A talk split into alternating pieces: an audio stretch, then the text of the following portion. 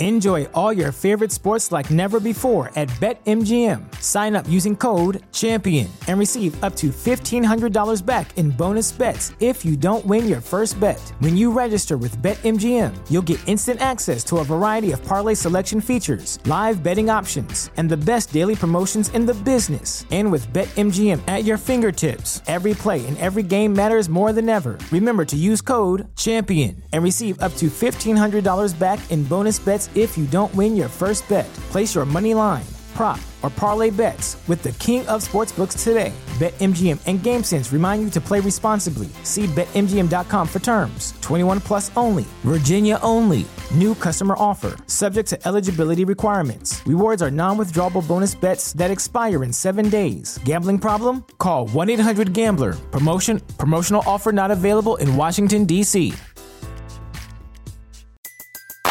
Everybody in your crew identifies as either Big Mac Burger, McNuggets, or McCrispy Sandwich. But you're the filet fish Sandwich all day. That crispy fish, that savory tartar sauce, that melty cheese, that pillowy bun. Yeah, you get it. Every time. And if you love the filet of fish, right now you can catch two of the classics you love for just $6. Limited time only. Price and participation may vary. Cannot be combined with any other offer. Single item at regular price. Ba da ba ba ba.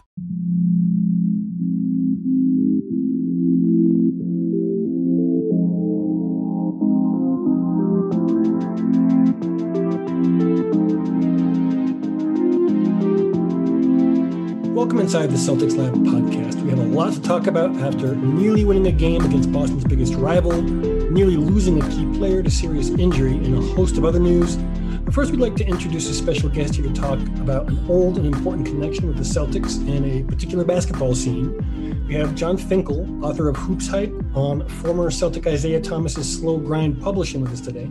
How are you doing, John? I'm good. How are you guys? Thanks for having me. Not too bad. Okay. Doing all right. Uh, I am prepping for inevitably having to dig my car out of the snow after this pod. Um, but aside from that, doing okay.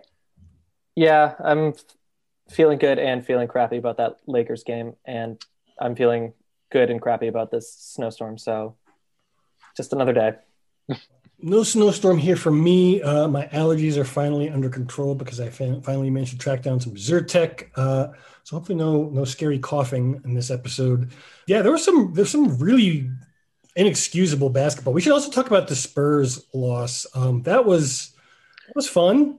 You know, uh, I've, I've watched a little bit of Spurs basketball this year. I've been interested to see their kind of transition into the next era. And, you know, I, I almost feel like we should have won that game, and I feel bad that we kind of gave it away. But the Spurs are a pretty tough team, and uh, if you play them sloppy, they're going to take advantage. Lonnie Walker, Dejounte Murray, Keldon Johnson have all been playing really well. DeMar DeRozan is a consistent Celtic killer. So while I'm disappointed that we weren't able, that we lost that game in the fashion that we did, uh, I'm not too beat up about it, considering that the Spurs are actually looking pretty decent this year. Uh, I think I feel kind of the same way about the Lakers game. Both games that I'm more disappointed by the Celtics performance than I am the fact that we lost to two reasonably good teams. Yeah, I mean, I'll jump in. I, any we have all these nights where basically like Tatum and, and Brown score 50 points or close to it, and for me, no matter what else happens, I feel like we should win those games. And down the stretch, we didn't. But that that's kind of my takeaway. That game was uh, was frustrating um, for for that reason, as always. But at the end of the game, we were sloppy, and they were a little better. Yeah, uh, it's such a young team. I think we lose sight of the fact that Alex is right. If you go up a team like the Spurs, the Celtics might not have the focus or the discipline to to win that game. And then similarly, down the stretch against the Lakers, there were just a few key plays that the Celtics either didn't execute on or the Lakers executed on a little bit better, and that was the nail in the coffin for Boston. So uh, I'm sure we'll talk about Marcus Smart in a second. That's probably the biggest takeaway from the past few uh, games for the C's, but it just seems to me that uh, it's still really early in the season, and this is still a, a very young team. So the bumps and bruises and warts of the dog days of the regular season aren't going to be very pretty for the Celtics team, I don't think. Yeah, I think it's fair to say too that you aren't going to see teams score four points against themselves very often in a basketball game either. That's hard so, to do. That's impressive. yeah, no, really. I think it's the first time I've ever seen two own goals in the same game.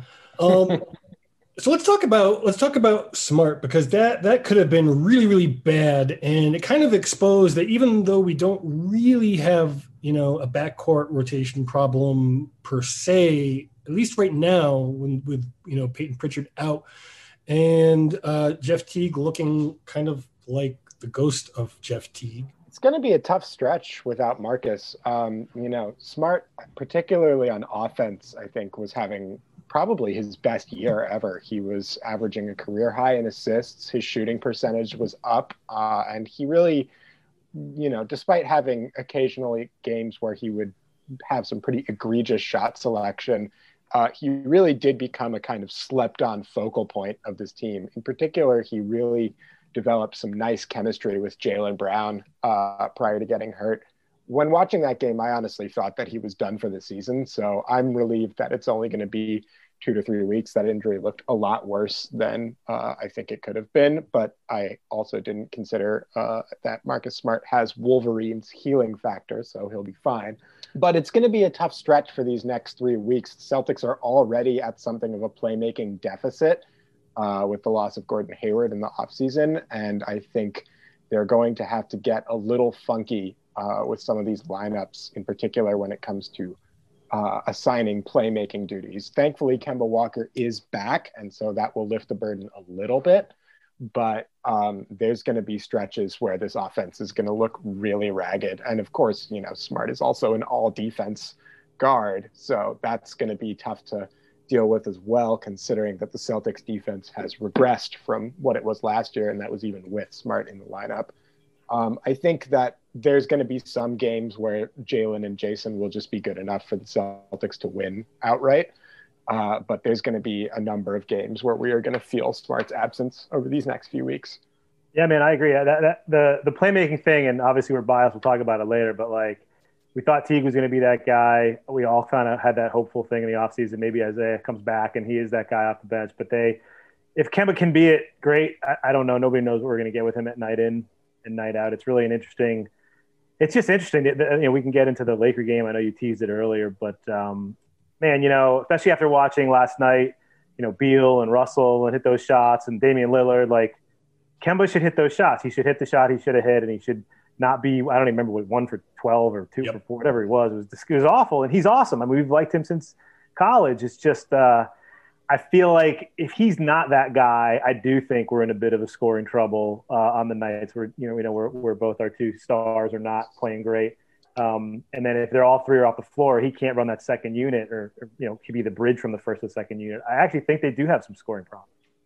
So, John, just a point of clarity: some of us went to the University of Pittsburgh, so we didn't all love Kemba Walker in college. Ah, yeah, all right, you, that's fair. That's fair. He was a winner in college, and most people acknowledge that. Let's just say that. I can acknowledge that he was a winner. Yeah, okay. I Wanamaker over there. yeah, yeah. Sorry yeah. about that. I understand. the pride of the Steel City. Yeah, Brad Wanamaker. Uh, no, John, I think you're right. Um, maybe counterintuitively, this is nice. Uh, by some estimates, uh, Kemba will be back in three weeks. I doubt it. I mean, uh, excuse me, Smart will be back in three weeks, um, which I wouldn't hold my breath on that. And that's that's going to be a big chunk of the season. He's going to miss 10, 11, 12 games. Um, but perhaps it's an opportunity for Kemba to um, get himself right a little bit. I'm really fascinated by uh, Jayson Tatum, the point guard, especially running the second unit. And so, if there's a way for Stevens to stagger minutes that lets Kemba kind of be the man with Tatum on the bench, um, maybe run some pick and roll with Time Lord, and then let uh, Tatum come in and be the, the point forward, um, which is so in vogue in the NBA right now. There's a chance that the scoring kind of sorts itself out and actually the Celtics grow a little bit. Uh, I'm not feeling super optimistic about that. And then the defense, there's just no way to replace what Marcus Smart does. I mean, that's going to be a really big hit. So it's it's not that interesting to say it's the regular season and it's a weird regular season. So if the Celtics are sixth or third in the standings at the end of the regular season, I don't really mind. Uh, but this could be the difference between ending in the third position sixth position in the Eastern Conference. Let's talk about Kemba and some of the other players that maybe we should be a little bit concerned with, or maybe not, maybe not. Uh, but like let's let's give it a scale of one to ten, um, and maybe a little bit of conversation on what our thoughts are on Kemba Walker. Like for me, I think that it's very reasonable to give him several more games, three or four more games, to really feel like whether or not he can find his way into this this situation with this team this season. But I am a little concerned. You know, he he he didn't look bad in the Lakers game. Like he still mostly looked like he had his burst with like one one drive where where he got stuffed by Harrell. Um, he didn't really look like that great. But I mean, other than that, he just looked like he was having an off night. He wasn't really like front rimming or widely missing things.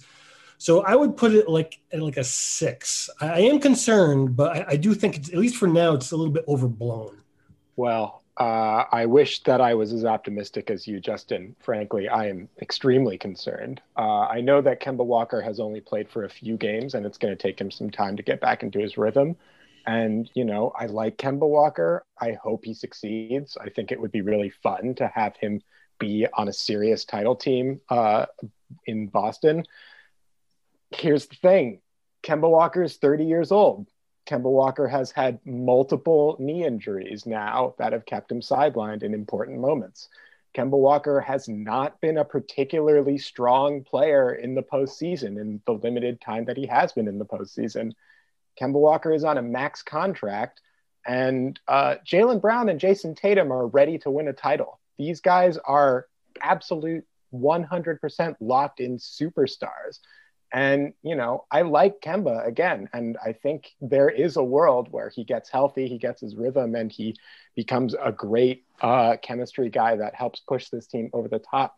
But the more that this kind of goes on, the more that we see Kemba having these games against uh, teams with serious size at the one position uh, and seeing him underperform in those situations, the harder it gets for me to envisage that uh, Kemba Walker is ultimately going to be that third guy for Brown and Tatum. And if that's the case, uh, I think you got to take a long, hard look in the mirror this offseason and really think about whether he makes sense for the timeline of this team.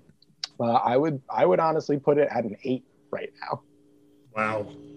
Eight was uh, the concern level being a ten of a concern for him. Mm-hmm. Ten would be yeah. like panic, yeah. Panic, yeah. I, I'm not man, he's he's a vet. I, I think it's two things. If he can get a little luck, he needs a couple good games, like a couple old school good Kemba in the zone. You know, eight of twelve from the floor type easy bucket games. Um, I think that'll carry through. I, I think right now I, I'd maybe put it at a four or a five, but I think if it's the same conversation in March where it's like, man, three for 10, you know, four for 11, these games where fourth quarter it seems as though he doesn't want the ball, and, and he's such a positive dude. Um, but if it does get in his head and, and, it does get down to the point where you just, you know, as a as a fan, as a coach, you kind of don't want him to have the ball. I mean, we, we when he got to the team, it was one of those things where, you know, end of the fourth quarter coming down, it was almost like he can teach, you know, Tatum and Brown how to close. I mean, that's what he did. It's what he did in college. He didn't have really opportunities to do it with Charlotte, but um, you know, I really I'd say I'm a five now, but I think it'll escalate to a 10 fast if it's the same discussion, in, you know, in a month or so. Yeah, I'm sitting on like a four. I mean, it's just too small of a sample. Yeah. Uh, that number changes thinking about how hard it's going to be to hide him on defense in the playoffs, but we're not there yet. So I'm going to stick with a four. What about Tristan Thompson? He has been getting, you know, kind of a similar. Is he ever going to be in shape? Is he ever going to play himself into shape? Is he no. not learning the system? Okay, so you all start, three knows. I, just, no. I do think that there's a okay. So I'll, I'll just go. Um, I do think there's a possibility there is a world where he does play himself into shape, but I also think we should adjust our expectations a bit. Um, I'm at like a seven with him. I do think he deserves a chance, but the returns have not been good. I think I'm at uh, weirdly I'm at like a four with Tristan Thompson, and I, I, think that has more to do with my expectations for Tristan Thompson than it does with um, kind of my level of concern. Ultimately, Tristan Thompson kind of is who he is. Uh, I think he's gonna he's still kind of playing his way into shape. I don't know if he'll get there, but Tristan Thompson is not going to make or break whether the Celtics win the title this year. Frankly, I kind of think that I would I would be interested in seeing Tristan as a kind of six man for this team for the next little bit. Uh, in particular, Theis and Robert Williams have just been playing so well that I feel like they really have earned the right to get minutes over him. And I, I don't know that that's going to happen immediately, but I think by the end of the season, uh, I feel pretty comfortable saying that Tristan is going to pretty clearly be the third big in that hierarchy. So I think moving him to a bench role, seeing what you got there, uh, the fact that he's on a relatively movable deal, and I don't know. I guess my expectations for Tristan were not uh, quite that high to begin with. I viewed him as a solid body who was marginally better than Enes Kanter, and so far that's about where I'm at. Yeah, man, I'm with you. I have no expectations. I figured he'd be out of the rotation or at least like the eighth dude very soon. He's just not anything to get excited or, you know, his ceiling is like 10 and 10, and that's if he gets like a lot of minutes. I don't have any, I agree with uh, what you said, as far as being an important piece. I don't see it. I didn't see it when they signed him. I, I understood why they did. Um, maybe you know for later just to blow some fouls on some of the bigger guys. And they need somebody in the interior. And once they get to the playoffs, so I, I, get all of that. I'm not just box scoring like he doesn't do anything, but I'd love, and I'd love to see him be more aggressive. But you know, out of shape, kind of kind of off. He doesn't kind of know where to be a lot of times. I mean, doesn't get a ton of offensive rebounds, which no putbacks. At least I don't. You know, I'm not a not a keeping stats, but it just feels like there's so many times where he's around the paint when someone else gets a rebound on offense. So I don't even have a number. I, I think we signed him as a two, and I'm, I'm still at a two. Yeah, my I have a four that I turned into an ugly six. Um, we got him ostensibly to cover uh, to cover Joel Embiid, right? I mean, yeah, we needed a big body to handle Embiid, and it doesn't look like anyone in the NBA is able to handle Embiid. So that kind of points to Tristan on that one. That Embiid is just going to bulldoze his way to the Eastern Conference Finals, perhaps. Give him time it's a new system. He hasn't played real basketball in many months. Um, if he can kind of get into shape a little bit, get a little more comfortable, I think he, at the very least, he's got a couple fouls to give every night. Uh, but that second year in that contract is looking pretty ugly. So I don't really know uh, what to do with that. That could quickly become a really negative asset uh, for the C's. So I had a four that I turned into a six. What about Jeff Teague? I um, I, I, like Jeff Teague for the meme potential. He's one of the most memeable players in the NBA and has been for a while. So I'm always going to be a fan of Jeff Teague. Uh, that being said, it's pretty excruciating to watch him play basketball right now. I think at the beginning of the season, I was really excited about the possibility of Jeff Teague becoming an elite foul grifter and just getting to the free throw line a bunch. Uh, what I didn't take into account is that that is the only thing that Jeff Teague can do well on offense is get to the line. And outside of that, he basically seems like he doesn't know that he's in a basketball game 80% of the time. So, I mean, I am concerned when I see Jeff Teague on the floor at all times. But in terms of like how worried I am about Jeff Teague, again, similar deal came in with pretty low expectations for what Jeff Teague was going to bring, and so far he has largely met those low expectations. So I'm at like a two. I think Payton Pritchard will be taking a lot of his minutes when he is back. Yeah, I agree. Uh, Teague's uh, Teague's another guy where it's like um, you know he played on one. You don't know exactly what you're getting, and then you hope that the you know being with someone like Brad and some of the other guys allows him to kind of have a little wiggle room to kind of shine, and then he doesn't. So you know, maybe he'll figure it out. Maybe he won't. But he's you know second team guy, and it'd be nice. Listen, it'd be nice. He'd be a pleasant surprise at this point. I think. Yeah, I didn't think Teague was very glamorous signing. Um, he's he doesn't turn the ball over particularly often, which is something Brad Wanamaker loved to do. Uh, the again, the pride and joy of Pittsburgh. Um, so that's nice from a backup point guard or wherever he lands in the rotation, but it's it's not a particularly exciting player and he never was supposed to be. So I'm concerned in that he's not adding so much to the team and maybe a different person on the roster could fill that spot, but it's just kind of meh for me. So uh, I have a five, a very boring five for level of concern. That's about where I'm at as well. Uh, I didn't expect too much from him, but it's you know it's going to be pretty painful uh, over the next couple of weeks, particularly before we get uh, Payton back. hopefully uh, he'll be coming back on the West Coast road trip uh, for Wednesday for the game against Sacramento. We'll have to go up against Golden State without him. You know, again, Golden State on Tuesday, Sacramento Wednesday, the Clippers on Friday, and then uh, Phoenix on Sunday. Uh, then Utah, who is kicking ass uh, so far, that last loss alone recently um, on February 9th. Um, and then it kind of eases up uh, as they, they move back to the east with Toronto, Detroit, and Washington. How are we feeling about how this is going to go? These are going to be some hard teams. Um, the Warriors have definitely played quite well. Uh, I think there's definitely holes in their roster, so it wouldn't be the most shocking thing to me in the world if the Celtics can come out with a win, especially considering that they are probably motivated to do as much. Um, Kings, I'm not particularly worried about. Clippers have, you know, predictably been one of the best teams in the league. And admittedly, Tatum and Brown pretty much always play the Clippers tough, but I have a really hard time seeing how the Celtics win that game without Marcus Smart in the lineup. Phoenix is interesting. They have maybe been a little disappointing relative to the high expectations that uh, came with their season as a result of getting Chris Paul. They're still tough. They're still a quality veteran team.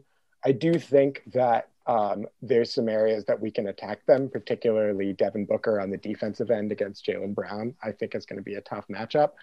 And Utah has just been playing lights out. They had a bad loss last night, but that'll happen. Um, Donovan Mitchell has just been excellent. Uh, I think Gobert pretty consistently gives the Celtics problems. I think Kemba Walker could be a difference maker in that game, but it's going to be really hard. Uh, based just on looking at those games, I think you're probably looking at two and three out of those five, but it's possible that we flip that and go three and two. I do not think that we're going to uh, win more than three games in that stretch, though. Yeah, uh, last year the Celtics were really streaky. They would kind of balance three game, five game winning streaks with a couple of losses in a row. And so far, we're seeing similar stuff from this C's team. Boston's really without a signature win. I mean, it, it's really early in the season. I don't want to lose sight of that. Uh, earlier today, I did some back of the napkin math. And in a normal season, it would be like the first week of December. So we're still far from really able to make any um, intense conclusions. But this would be a really great opportunity for Boston to kind of uh, puff out its chest a little bit. Uh, Alex, I think you're right, and that would really really look good if it was on the strength of Kemba Walker. I really I could see Boston losing all five of these games. I could see them winning f- four or five of them even. I mean, let's not pretend like this isn't a team that went to the conference finals, but also let's not pretend like this isn't a team really missing Payton Pritchard who is a rookie. So it, it could go really in either direction and I still don't know if it would be that revelatory at the end of the day. So I, I don't know if I could have rhetorically punted any more than I just did, but uh, there it is. okay. No, I'm kind of with you. I could definitely see, you know, like four of these games probably at most being losses. Um, I don't think they're going to lose to the Clippers no matter how it goes. So this is probably going to be like the, the one team uh, that does beat them and them going four and one. But I'm thinking three and two is pretty reasonable. With that, but I mean, if the losses do pile up, we're going to hear more chatter for the Celtics to make a move sooner. Um, I don't think we're going to see a move before the trade deadline or the week or so before it because with I think the, the deadline to aggregate players is tomorrow. So if we if we haven't really heard any chatter coming out of Boston side of things, um, I don't expect a move, but we have been hearing some chatter uh, pick up uh, connecting Boston with quote unquote interest, which is, you know, a super nebulous term that doesn't really mean much of anything other than maybe this player was mentioned in the trade call that is, you know, really, really common and customary. But it seems that, excuse me, JJ Redick uh, was reported as one of the Celtics were reported as one of three teams interested in JJ Redick of the New Orleans Pelicans, along with the 76ers and Brooklyn Nets. Um, wanted to get your guys' feelings now that we're hearing this. Are we worried about him going to another team? I think, Justin, that that is the reason that the Celtics are being uh, talked about in these discussions more so than JJ Redick is going to be a great fit that will put the Celtics over the top. Uh, frankly, I kind of don't see it. JJ Redick is nearing the end of his career. He is relatively expensive and on a one year deal. Uh, so uh, it would not be a long-term investment. It would be very much a win now move. Um, the smart injury maybe opens the door a little bit to getting JJ Redick, but uh, I think that the Celtics certainly should not be sending out any sort of meaningful assets in that kind of a deal. Now, maybe if it's like Carsen Edwards and a second round pick, sure. But um, I don't necessarily think it's the greatest use of the TPE that we got from the Gordon Hayward uh, sign and trade. And I, I just think, given what the Celtics need right now, which is primarily playmaking and defense, uh, I'm not sure that Redick necessarily helps that a whole lot. I kind of feel like uh, the Celtics would be better off just seeing what they have in Aaron Nesmith, playing him a lot, and uh, going from there if they're looking for shooting. Now, maybe uh, the counter argument to that is Nesmith has been inconsistent up to this point. If you're trying to maximize Tatum and Brown's value on the floor, you need to surround them with shooters. I do get that. But I think if that's the case, then you should probably be going for some of the other names that are being mentioned, people like Danilo Gallinari, Kevin Huerter, Buddy Hield. Those guys make a lot more sense to me with this roster than Redick does. Cam, any change of heart since uh, the last podcast? No, don't trade for JJ Redick. Just do not do it. He's the fourth oldest player in the NBA. He's shooting 29.8% from three, and he is not anywhere close to even a net medium on defense. It makes no sense. Please let him sign with the Brooklyn Nets. Let them get worse at defense. Please let them him sign with the Sixers and take away touches from Joel Embiid. Uh, I like JJ Redick as a human being. I'm great happy, podcaster.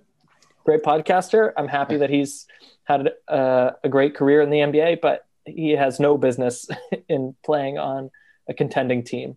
Now, of course, he's going to sign with the Lakers. He's going to play 15 minutes a night, and he's going to like win a game six somewhere down the line, and I'll eat my hat. But until then, no, the Celtics should not trade for JJ Redick. I mean, JJ. I hope he does. I hope he does uh, do well somewhere. I hope he proves us wrong. I just don't think that you know. I wrote about this earlier today.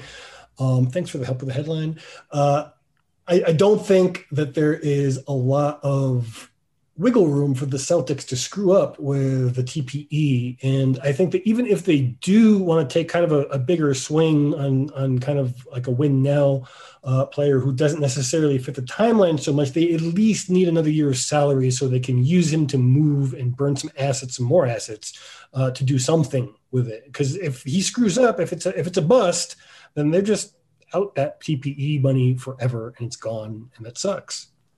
JJ Redick is going to do about as much for the Celtics' titles chances as he did in the case of preventing a kidnapping. That's a deep cut. Uh, well, while we're on the subject of things that aren't going to happen, uh, Aaron Gordon was just reported out for something like the next six weeks, and I was really getting ready to talk myself into that one, but I don't know if so, if that's going to happen. So when is it going to happen? For Aaron Gordon is the thing. Because we've been talking yep. about, oh, Aaron Gordon's due to pop any minute now. He's going to, you know, turn into the player that we all thought he was going to be when he was drafted so highly by the Magic. You know, every year we have this conversation, and every year it's kind of the same thing. Aaron Gordon will put up some nice stats, and every now and then he'll have, you know, a big game but he just doesn't strike me as a player that impacts winning very much. And it's not, you know, the Magic haven't been great, but they also haven't been a dumpster fire these past few years. And I guess I'm I'm a little more dubious about Aaron Gordon's value as a winning player than I think a lot of people might be. I, I have just really doubled down on my feelings about this, and whatever it costs, uh, within reason, you know, no James Harden deals here, but within reason, like if it's two picks and a late pick swap in the future, even plus Romeo Langford, let's get Harrison Barnes on this team. The, the, the Kings are almost certainly not going to go anywhere. Um, he's a good fit. He he does things that the Celtics need. He doesn't need a ton of touches. He can play um, as a starter. He can play on the second unit. Um, he, he can fit on the team now. He's worth going into the tax for, and I think he is the kind of player who could push the Celtics into a serious title contender rather than a fringe one. I don't want anything to do with Harrison Barnes' contract. Uh, being. I mean, it's not my money. They can go ahead and spend it, but I don't think that that's a good use of uh, roster space. I think Aaron Gordon is a, a good defender, and he doesn't need the ball in his hands to be effective. I think that's the appeal. I think it's worth. He's been talked about so much; it was worth addressing.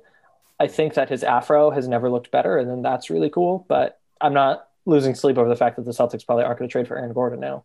Um, I would lose a little bit of sleep, I think, if they signed for Harrison Barnes. I mean, traded for Harrison Barnes. I'm mean, really interested in seeing which of these guys on the Atlanta Hawks is ultimately going to be available. I feel like they have too many players that want minutes on actually good teams between Gallinari, between Huerter, you know. I don't know what they're going to do with John Collins. They're probably not going to deal him for pennies on the dollar, but he's going to be expensive next year, and I don't know that they necessarily want to fit that bill. So I, I would say keep the powder dry until you figure out what Atlanta's doing and go from there. Personally, probably a fair call. I really do like the idea of Collins. I think he would be similarly expensive and a very big flight risk in terms of what they want to pay for. Uh, when he does hit the, the, the, market. I know that that Harrison Barnes is kind of expensive, but he is a good enough player that if it doesn't work, you can aggregate to him pretty easily for another player. Not the best, you know, in terms of in terms of finances, but I don't think that we're going to find. Um, at least now, the player uh, who fits ex- everything we're, we're looking for, and it's really a delicate balance. I do agree we want to wait a little bit longer, but we also kind of want to maybe think about you know perfection being the enemy of good? I i will say if if the wizards truly go into the toilet and are ready to blow it up davis bertans is oh for sure. Sign the one. Did you see Sign the defense he was playing the other I night? don't no care, way. cam. I don't care. If you put davis bertans on the floor with robert williams jayson tatum jaylen brown marcus smart that team is going to light people on fire I think that defense is going to be a really important currency in the Eastern Conference playoffs because unless you can somehow keep up with the Nets, you're going to need to grind them into a powder. And I think the other teams that are looking to contend are ready to do that. So I like uh, Bertans. I like hitting, shoot, and connecting on threes. I don't like Swiss cheese on defense. I don't really like Swiss cheese at all. I mean, just let me just come it's, out and say it, it is a mediocre cheese. If we're yeah, what is it? It's I low just, salt though. Low salt. That's important. Yeah, but that the whole point. Uh, I hate that I'm old enough that you just convinced me. the, whole, the whole point of cheese is that it's high salt. You should know what yeah, you're true. getting with cheese. I'm not eating cheese to be healthy. I mean, that's exactly. Good. yeah, I like Swiss people, but not the cheese. Federer is cool. Yeah, that's a good point. Maybe the Celtics should trade for him. Oh, that would be amazing. Where are we going? Oh my god. Anyway, it would be nice if we had a point guard who was actually, you know, able to play a bit more. Um, I hear there's this Isaiah Thomas guy uh, who is a free agent, and unfortunately, we got word from the man himself over the weekend that uh, any realistic possibility of him rejoining the Celtics is out. Um, but we have someone who knows him pretty well here, and John, uh, could you maybe give us some background on, on uh, you know, what's going on with IT, and uh, more specifically, um, what's going on with you and uh, his slow grind media uh, imprint? Yeah. Um, well, as to your, you know, the, the the question at hand about him playing and all that kind of stuff, uh, he's I've been able to see a lot of video, obviously with traveling and things. You can't just go kind of shoot around and hang out. But um, I'm, I'm friends with a lot of the, the guys that are around him and have been for you know since the summer to be able to see what he's been able to do with his hip surgery. And so he is, by all accounts, even other players that I that I've talked to. I, I talked to Jamal Crawford a decent amount and things, and and he's he's back to they think um, on the court looking like he was when he was with us, right, with the Celtics. And so there is a uh, optimism when people are watching him play that he could be that guy. He just needs the opportunity. Uh, he's got his his back, his speed back. You know, his shot is is always just that quick release. Those those, those spot up jumpers and the things that he can do around the basket are all there. Um, so hopefully, you know, he's going to do this Team USA thing, which would be a nice chance to shine and play with some of the guys. Um, that's all. He's kind of he just needs a shot. There's some things that happen with certain teams and salary caps in early February that hopefully we'll give him a shot to sign. But um, health wise, he's there. I personally, uh, you know, I'm biased, but I have no doubt he he can compete if given if given a chance. So on the playing side, I mean, he just needs a shot. He's the, like the hardest worker you're you're ever going to see out there, and so it would just be awesome. I think wherever he goes, I mean, if he lands on one of these teams that really does have a shot and needs that, you know, six guy or, or even guy off the bench who ends up playing, you know, something like 20, 25 minutes a night, I think I think if he gets 20 minutes a night, he's going to be back to like 16, 18 points a night, bunch of steals, bunch of excitement, get the crowd in it, and maybe keep him on the floor at the end of the fourth with whoever you have. So that's my completely biased, non-objective opinion. That makes me very happy to hear, to be honest, because man, I just remember watching Isaiah Thomas uh, at the Garden, and it was absolutely electric to watch that guy work when he was at his peak. I can't think of a player that – I felt a stronger personal attachment to when he was at his absolute best. Um, you know, I, in particular, I remember there was a regular season game actually against Kemba Walker's Hornets uh, where Isaiah, I was in the garden and Isaiah and Kemba had just an incredible epic duel. Uh, and this was when the Hornets were kind of a fringe playoff contender and the Celtics were, uh, you know, would eventually wind up as the one seed that year, uh, in large part thanks to a borderline MVP campaign by Isaiah. But, uh, you know, watching that guy come up big in every situation that he was asked, you know, in the fourth quarter when nobody could score and Avery Bradley was just hucking the ball off of the backboard and Jae Crowder was turning it over left and right, and our only offense was give the ball to Isaiah and get out of the way. Out of the way, it was really remarkable to watch. So I'm glad to hear that physically he feels like he's better. I really hope that this Team USA thing connects him with some of the coaching staff there who are able to kind of put in a good word for him because he really can, as an offensive spark plug off the bench. I still believe that he really can uh, help a contending team looking to take that next step.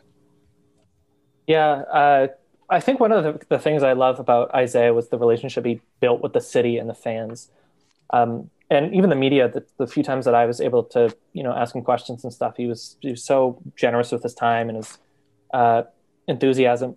And John, you've been working alongside him for however many months, years, I guess. I don't know actually how long the relationship even goes, but just because Celtics fans do have such a special place for Isaiah in their heart. I'm wondering, do you have any stories about Isaiah that maybe other people haven't heard that you could kind of dazzle us with? Oh man, um, I have, a, I have an funny, awesome story. Yeah, tell us. Yeah, tell he's us, an he's he's he's an awesome dude. He he you know he's he's one of those guys. And you know when you guys cover it, and I've covered the league for for years and written books with all kinds of NBA guys, and by and large, most of them are, are good dudes, but some kind of go above and beyond and all that kind of stuff. And so my um my just cool just just recently happened with him. Um, Isaiah, uh, I was joking about. So he has like you know when you when you're a player, you get have like bobblehead nights and all these kind of things, right? And so I was joking with him through text because uh, he did a bobblehead giveaway maybe a month or two ago. And I joked to him, I was like, hey, here's my son's bobblehead. My, my brother gave me uh, for like the best man at his wedding years ago. He made a bobblehead of me. It was a thing to do online. So I got one, and the other you know groomsmen got one. It was really cool. So I sent a picture of that, and about like a week and a half later, you know, in the mail, a bobblehead signed to my son from Isaiah shows up, right? And like, that's the kind of stuff he does, and I'm sure he does that, you know, with a zillion other other people. Um, you know, when I interviewed a lot of people for Hoops Heist, um, you know, he does a yearly like huge backpack giveaway in Tacoma and Seattle for all his kids going back to school. Backpacks are filled like to the brim with Nike gear shoes, you know, all the stuff they would need, gift, you know, gift certificates to buy books and things like that. So like he is such a community oriented, like lift people up kind of guy.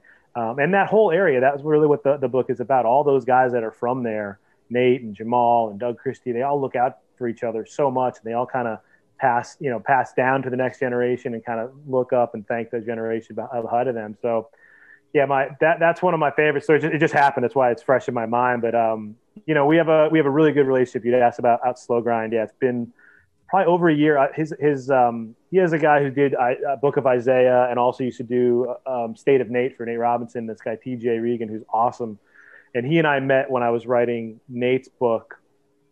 I don't even know. That was like 2012 or 13 or 14 or something. And so I've been in touch with the kind of the Seattle basketball crew for a while. And then you know, when Isaiah founded the Slow Grind Productions and with the clothing company and the media and all that, uh, we had talked about collaborating me and TJ and Isaiah for a while, and it just seemed, you know, just ripe for a book on the Sonics and what happened, and no one had done it yet. Sometimes there's these ideas out there as an author that it's like something pops in your head walking the dog or taking a shower or lifting weights, and you're like, why is there a book? And you start Googling and Amazon and go all around, and you don't see anything, and then you know he'd been wanting to do something to tell the story of Seattle.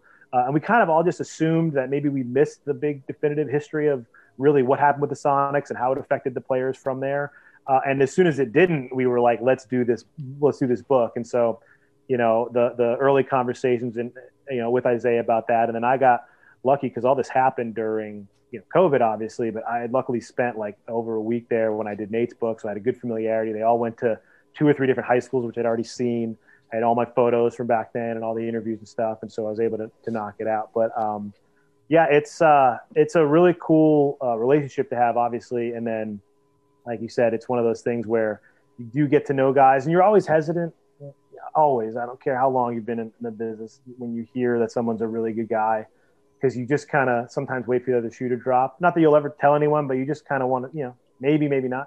Uh, but in this case, uh, he's just great. He's a great dad, which is for me, you know, great dad, great husband. That stuff's first and foremost. And he's a fun dude to work with. And, and then also, and I, I, get to see some of the videos early uh, from um, you know Book of Isaiah that TJ will send me and some of the stuff he's working on, and, and I, I, just really wanted to see him get out there and show everybody what he can do. John, I have a, a kind of a left turn here for a question. So you have a book out. Uh, it's called Hoops Heist Seattle: The Sonics and How a Stolen Team's Legacy Gave Rise to the NBA's Secret Empire. Uh, just because I'm so curious, what has it been like to promote a book during a, a pandemic? I mean I don't know what it's like to promote a book not in a pandemic, but I'm sure it's different. You know, yeah, it's really different. There's, there's a lot of this, a lot of Zooms, a lot sure. of uh, a lot of podcasts, a lot of radio stuff, a lot of Q and A's, a lot of Twitter giveaways, live Twitter stuff, a lot of Instagram. You know, all the social media things people are doing. Uh, the things that you know we haven't been able to do. Obviously, bookstore signings are are huge, especially with you know someone like Isaiah and some of the other guys who are in the book. You could you know load up the whole West Coast and do you know forget Barnes and Nobles. We had plans of doing book signings at high schools and colleges, and University of Washington. I mean, we'd sell out, you know, from a from a financial standpoint. I mean, you'd mm-hmm. sell thousands of books just doing a couple book signings at you know University of Washington, some of the high schools these guys went to, talking to all the high school coaches and colleges, you know, in the area. So that you know, not being able to do that is a big is a big change. Um, for me personally, I've, you know, I've always had book tours. You know, not like the old school book tours. They don't they don't really do that anymore, where they send you. Mm-hmm you know, for two or three weeks out just around the country, unless, you know, maybe John Grisham or Stephen King or some of those guys. but uh, for those of us who kind of just uh, are uh, several rungs below that, um, you know, you do some though. You set them up. You, you, would fly around. I had planned on going to Seattle for a while. Um, a couple of the cities, Boston, we were obviously going to go to, and not being able to do that, it, it does sort of suck because you know, in the relative scheme of people dealing with issues with COVID, obviously, uh, from this particular standpoint, it is fun. There, there are there are writers who just loathe author signings and book signings.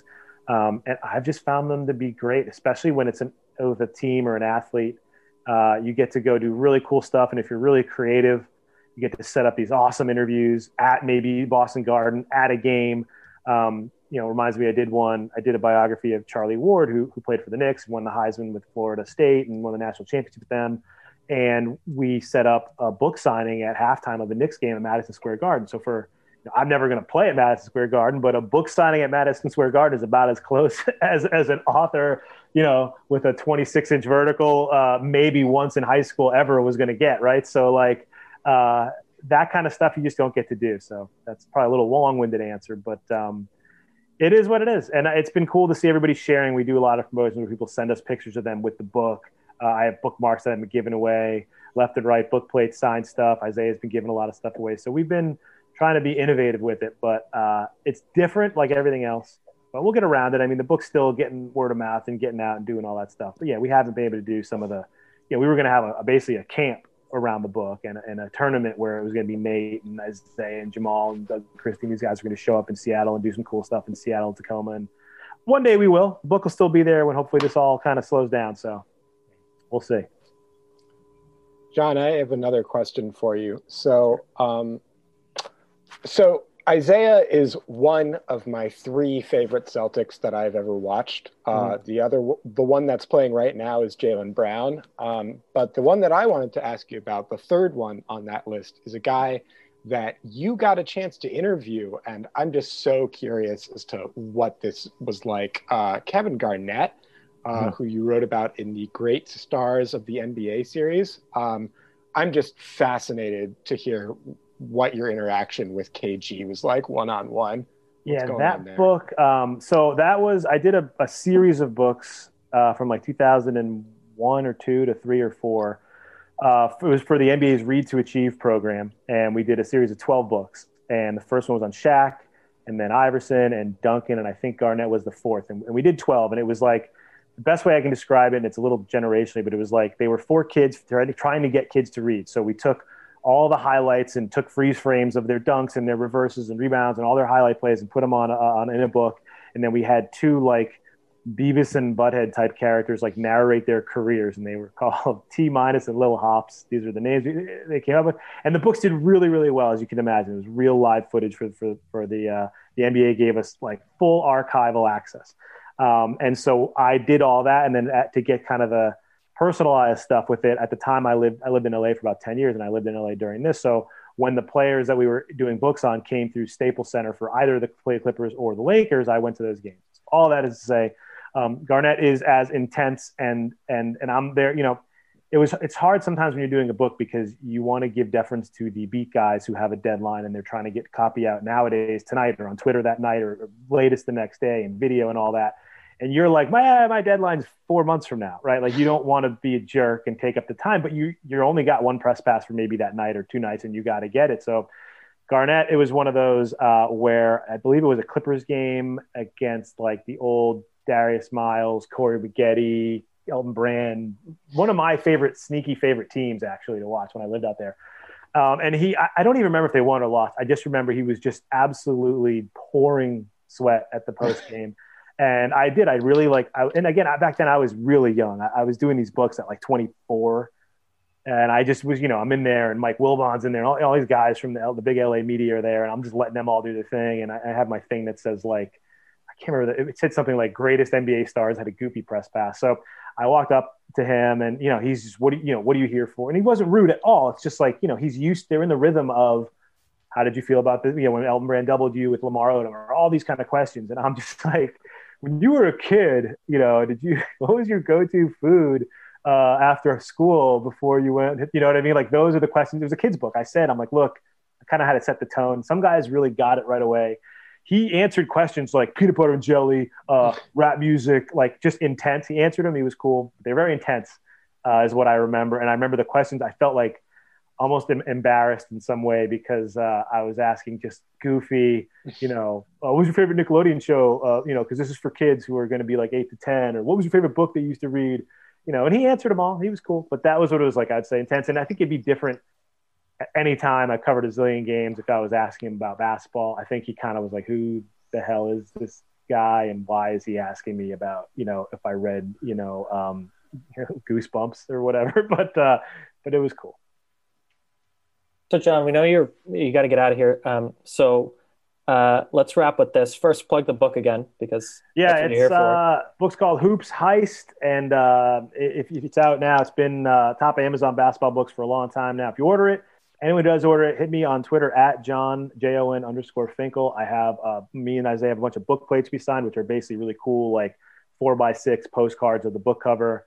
We can sign them, uh, send them off to you. So if you do get one hit me on Twitter. Just send me a screenshot of the order from Amazon or a picture of you holding it, whatever, when you get it, and uh, we'll send you some of that stuff. Um, we have other cool swag you can enter into later on, but that's the, yeah, that's it. Buy it now. We um, we appreciate it. Write, read a review. You know, write a review if you do it too. That.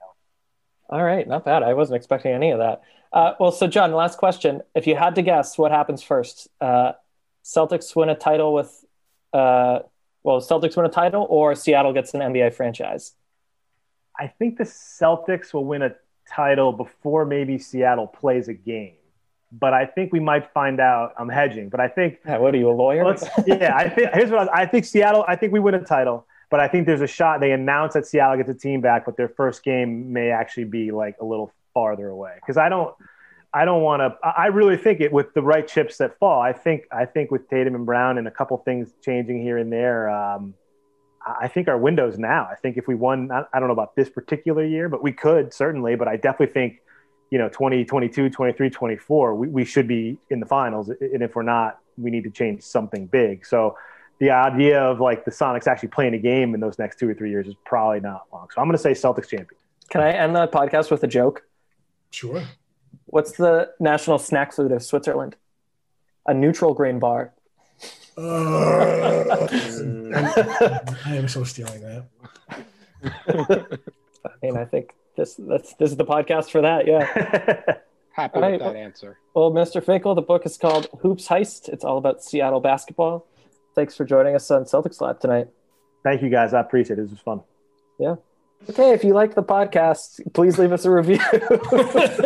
yep, that's true. You can also check us out uh, in the burgeoning OTG podcast network, along with many others, including Full Access Pacers, Brooklyn Buzz.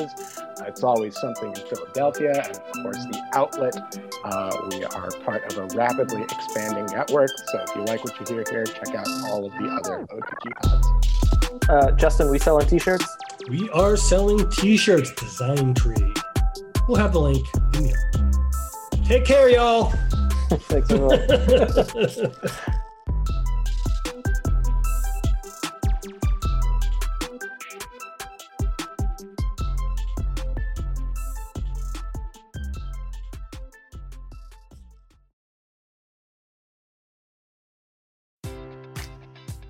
Enjoy all your favorite sports like never before at BetMGM. Sign up using code CHAMPION and receive up to $1,500 back in bonus bets if you don't win your first bet. When you register with BetMGM, you'll get instant access to a variety of parlay selection features, live betting options, and the best daily promotions in the business. And with BetMGM at your fingertips, every play and every game matters more than ever. Remember to use code CHAMPION and receive up to $1,500 back in bonus bets if you don't win your first bet. Place your money line, prop, or parlay bets with the king of sportsbooks today. BetMGM and GameSense remind you to play responsibly. See BetMGM.com for terms. 21 plus only. Virginia only. New customer offer. Subject to eligibility requirements. Rewards are non withdrawable bonus bets that expire in seven days. Gambling problem? Call 1 800 Gambler. Promotion. Promotional offer not available in Washington, D.C.